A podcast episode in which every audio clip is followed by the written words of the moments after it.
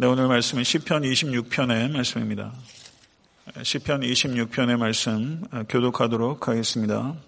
내가 나의 완전함에 행하여 싸우며 흔들리지 아니하고 여호와를 의지하여 싸우니 여호와여 나를 판단하소서 여호와여 나를 살피시고 시험하사 내 뜻과 내 양심을 단련하소서 주의 인자하심이 내 목전에 있나이다 내가 주의 진리 중에 행하여 험한 사람과 같이 앉지 아니할사오니 간사한 자와 동행하지도 아니하리이다. 내가 행악자의 지폐를 미워하오니 악한 자와 같이 앉지 아니하리이다. 여호와여 내가 무지함으로 손을 씻고 주의 재단에 두루다니며 감사의 소리를 들려주고 주의 기이한 모든 일을 말하리이다. 여호와여 내가 주께서 계신 집과 주의 영광이 머무는 곳을 사랑하오니 내 영혼을 죄인과 함께 내 생명을 살인자와 함께 거두지 마소서. 그들의 손에 사악함이 있고 그들의 오른손에 뇌물이 가득하오나 나는 나의 완전함에 행하오리니 나를 속량하시고 내게 은혜를 베푸소서. 내 발이 평탄한 곳에 섰사오니 무리 가운데서 여호와를 성축하리이다. 아멘. 시편 26편의 언어는 매우 일반적입니다. 그래서 어, 시편 24편, 26편의 내용을 보고서 이 시편의 아, 역사적 배경이 무엇인지를 저희가 판단하기는 사실상 굉장히 어려운 것입니다.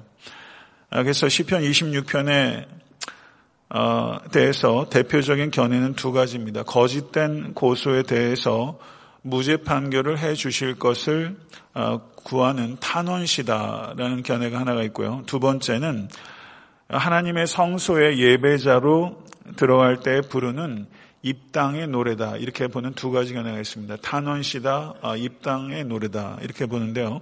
6절을 아, 보게 되면 내가 무죄하오니라고 말하면서 무죄에 대한 호소가 있기는 하지만 어떤 일로 고소 고발을 당하고 있는지에 대한 언급은 전혀 없습니다. 그래서 이것은 자신의 무죄함을 이야기하는 탄원시라고 보기보다는 성소의 하나님께 예배자로 나아가면서 어, 입당의 노래로 보는 것이 훨씬 문맥에 부합한다 이렇게 볼 수 있을 것입니다. 잘 아시는 대로 신의 산에서 하나님께서 모세에게 나타날 때는 그때 구름과 불과 이와 같이 사람들이 두려워할 수 있는 여러 가지 자연 현상들이 동반됐습니다. 그렇지만 성소와 성전 하나님께 예배 드릴 때는 그렇게 두려움을 일으키는 현상들이 동반되지 않았습니다. 그렇기 때문에 성소에 하나님께 예배 드리는 예배자들은 까딱 잘못하면 하나님의 임재 안에 나아가는 어떤 경외감이나 두려움이 없어지고 친숙함에서 오는 안일함이 생길 수 있기 때문에 시편 26편은 성소에 들어가는 예배자의 마음의 태도가 어때야 되는지에 대해서 경각심을 불어일으키는 그와 같은 입당의 노래다 이렇게 볼 수 있다는 뜻입니다.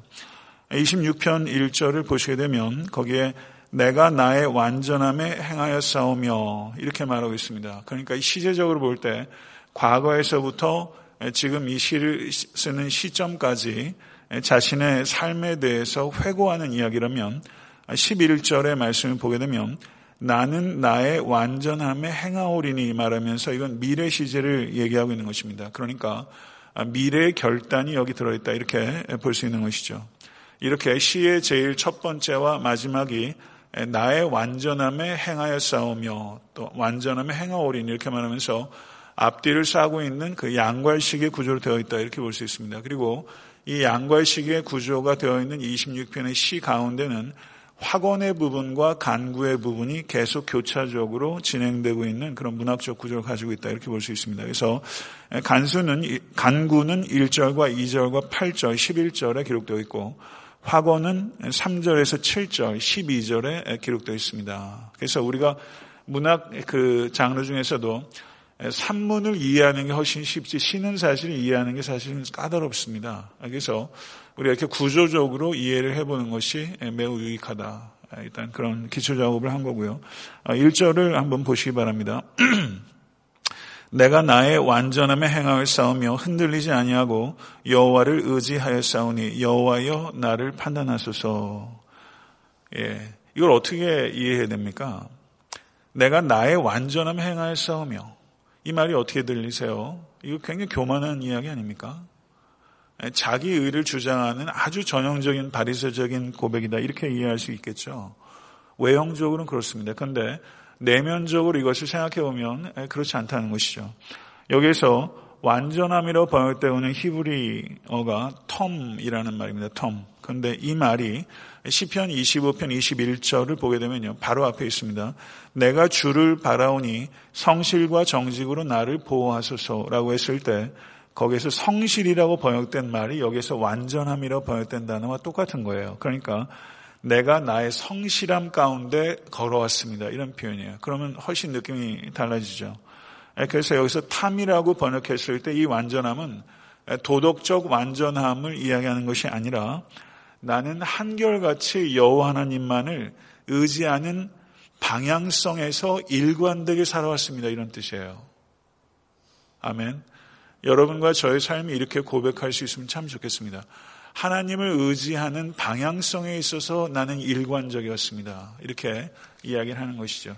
이런 고백이라면 해야 하고 그리고 할 수 있는 고백입니다.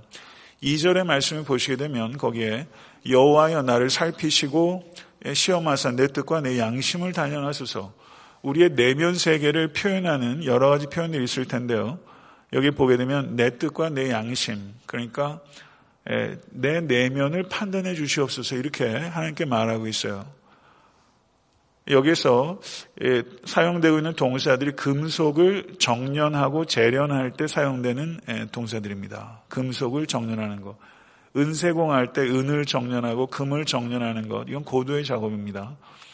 용광내에 넣고 불순물들을 다 필요 없는 것들을 다 태우는 것이죠.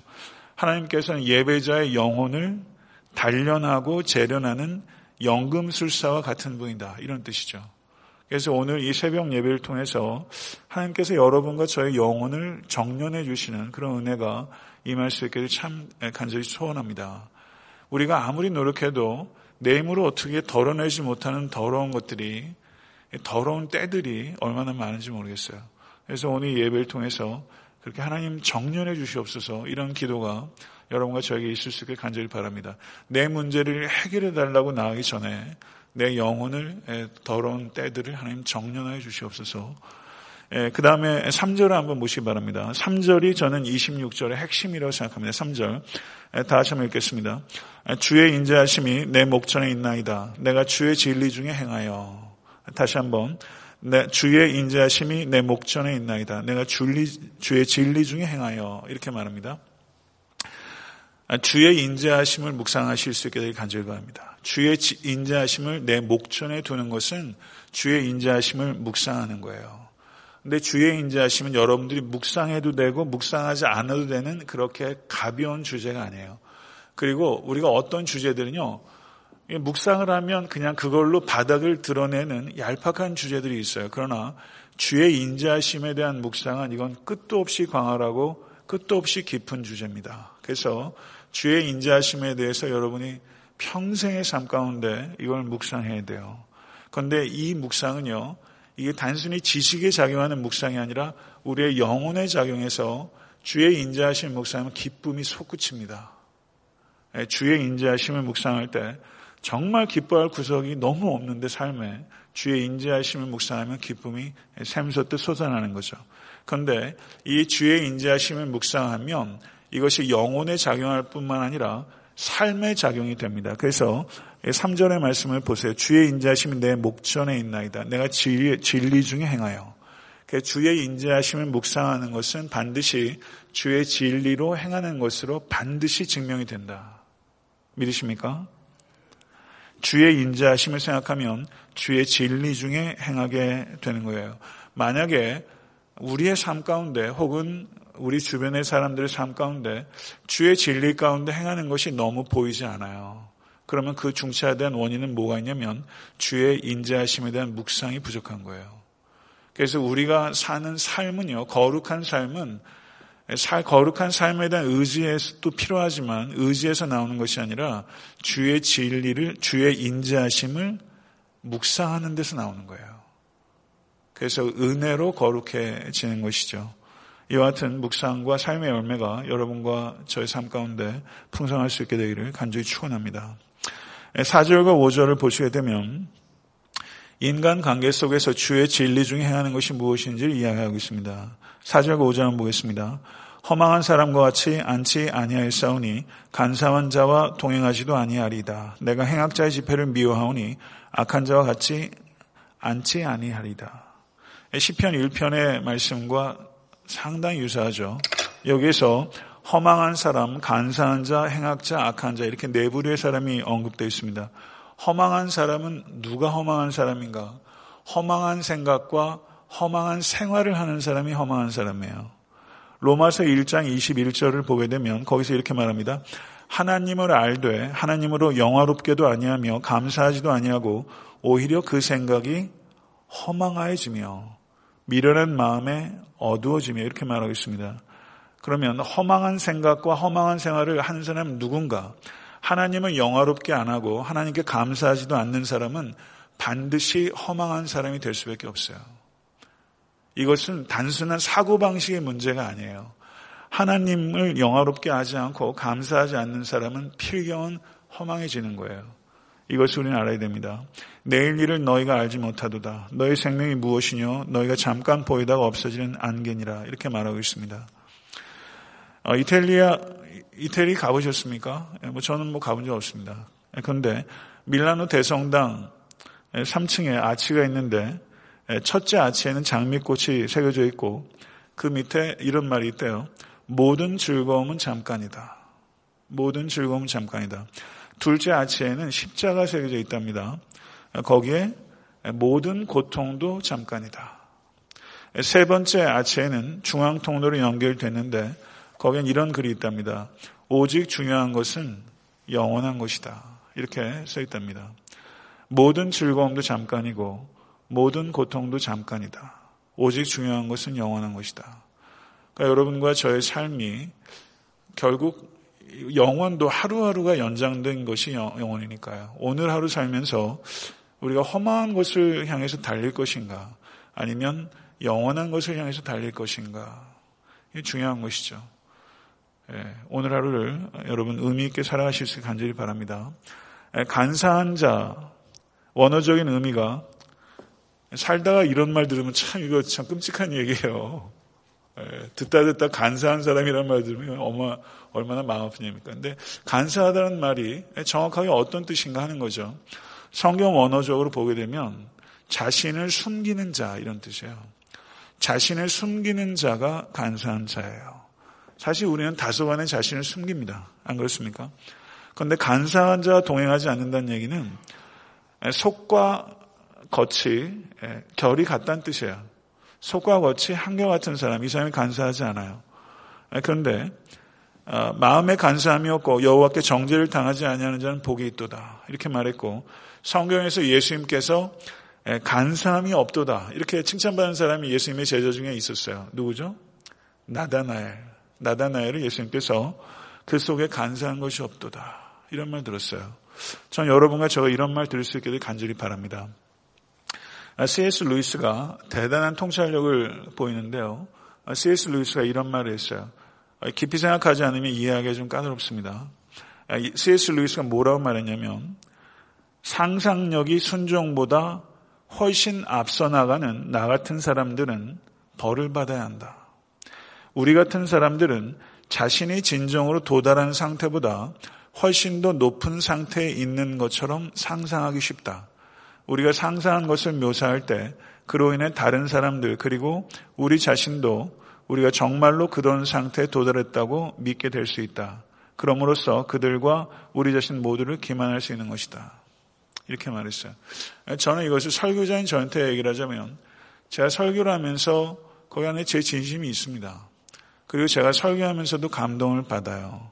근데 제가 설교하는 수준과 실제 제가 도달한 수준 사이에는 이게 갭이 있을 수 있단 말이죠. 갭이 있어요. 그런데 제가 착각할 수 있어요. 제가 말하는 것에 제 수준이 도달했다고 생각할 수 있어요. 그러면 제가 제 스스로를 속이고 성도들을 속일 수 있죠. 그래서 C.S. 루이스는 나 같은 사람 벌을 받아야 된다. 이렇게 이야기를 했어요. 여기서 자유로운 사람은 한 사람도 없을 것입니다. 자신을 숨기지 않고 속과 결이 속과 겉이 우린 차이가 있지만 이 차이를 좀 줄여 나가는 한결같은 여러분과 제가 될 수 있게 되기를 간절히 바랍니다. 그 다음에 행악자의 집회를 미워하였사오니 이렇게 말하고 있습니다. 시간이 많이 지나서 좀 간결하게 줄이겠습니다. 미가서에 보게 되면요. 미가서 3장 11절 12절 그들의 우두머리들은 뇌물을 위하여 재판하며 그들의 제사장은 삭을 위하여 교훈하며 그들의 선지자는 돈을 위하여 점을 치면서도 여호와를 의뢰하여 이르기를 여호와께서 우리 중에 계시지 아니하나 재앙이 우리에게 임하지 아니하리라 하는도다 이렇게 말하면서 미가는 이스라엘 사회 그 각계 지도층들을 비판하고 있습니다. 억울한 백성들은 가서 속을 풀 데가 없어요. 재판관에게 가도 안 되고 제사장에게 가도 안 되고 예언자에게 가도 안 됩니다. 이게 딱 요즘 이 시대죠. 그런데 기득권자들은 서로 결탁합니다. 이게 마치 자석과 같아요. 이병헌 씨가 그 연기했던 내부자들이라는 영화가 있습니다. 상당히 잔인한데요. 그 영화에 보게 되면 재벌과 정치인과 언론인이 결탁해요. 자석과 같이 붙어요. 딱 이게 이런 상황이죠. 영화가 좀 다소간의 과장이나 혹은 미흡한 게 있을 수 있겠지만은 미가서에서 얘기하는 이런 상황들은 거기에 종교 기득권자들까지 결탁합니다. 이게 기득권 세력들이에요. 이들은 정치적, 경제적, 그리고 사법적으로 네트워크를 구성합니다. 그래서 이게 굉장히 이렇게 마약 카르텔처럼 일종의 카르텔을 구성하고 있는 것이죠. 불의가 횡행하는 시대입니다. 이런 사회에 대해서 이런 불의가 세상에만 있는가 그렇지 않죠. 이 불의가 교회 안으로 들어오고 어떤 의미에서는 교회의 불의가 세상의 불의보다 더 악취를 풍길 때도 있어요. 이와 같은 현실에 대해서 우리는 사실 굉장히 무감각합니다. 여러분과 저는 이것에 대해서 분노와 슬픔을 가져야 되고 그렇지만 비관해서는 안 됩니다. 우리가 그럼에도 불구하고 교회를 갱신하고 사회를 갱신하기 위해서 내가 희망의 꽃이 되겠다. 그런 희망의 시작이 되겠다. 이런 결의가 여러분과 저에게 있을 수 있기를 간절히 바라고 예, 그런 열매들이 나타나게 될 줄을 믿습니다. 예, 그 다음에 행악자와 같이 앉지 아니하며 이렇게 말하고 있는데요. 예수님께서는 행악자와 앉으셨어요. 세리와 죄인과 앉으셨어요. 앉으셨을 뿐만 아니라 먹었습니다. 그리고 사케오의 집에 들어가셨어요. 그러니까 이것을 예수님의 행동과 비춰보면 정반대로 행동하신 것처럼 보여요. 그래서 이것을 우리가 좀 깊이 생각해야 될 필요가 있습니다. Sharing table means sharing life 이런 말이 있어요. 테이블을 share하는 것은 life를 share하는 것을 유대인들은 절대 죄인과 테이블을 쉐어하지 않습니다. 근데 예수님께서 테이블을 share하셨어요. 이건 life를 share한 거예요. 그런데 문제는 뭐냐면 행악자와 앉으셨지만 행악자와 앉기 위해서 예수님께서 행악을 하신 게 아니에요.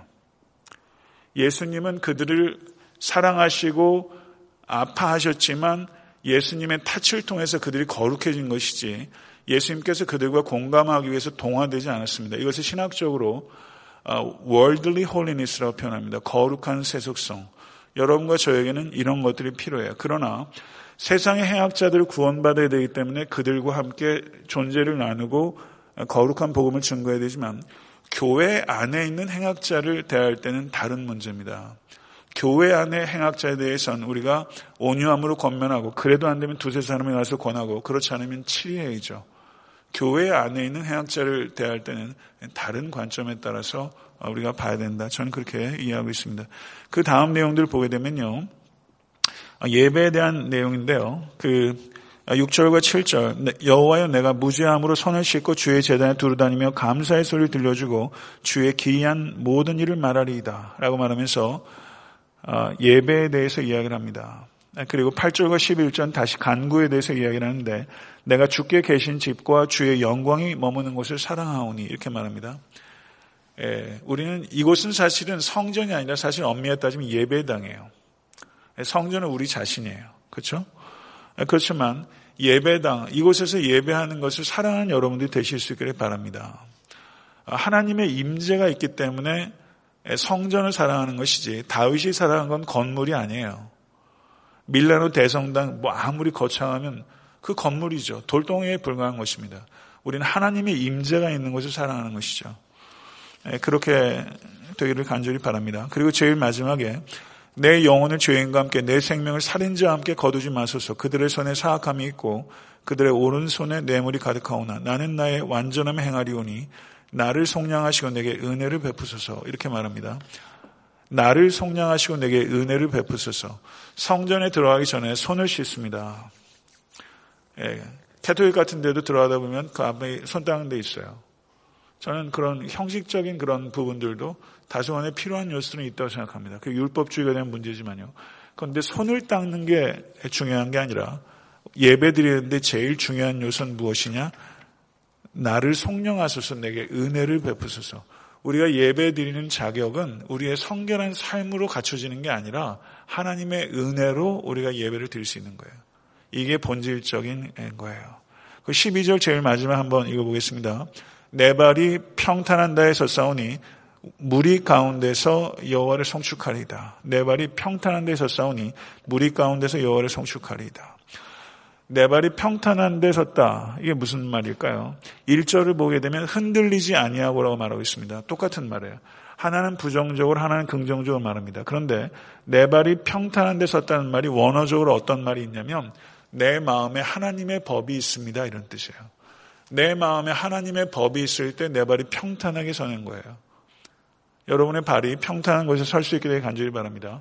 그런데 내 발이 평탄한 데 서 있는 사람은 내 발만 평탄한 데 있는 것 같으로 만족하지 않아요. 무리 가운데 여호와를 성축하리다.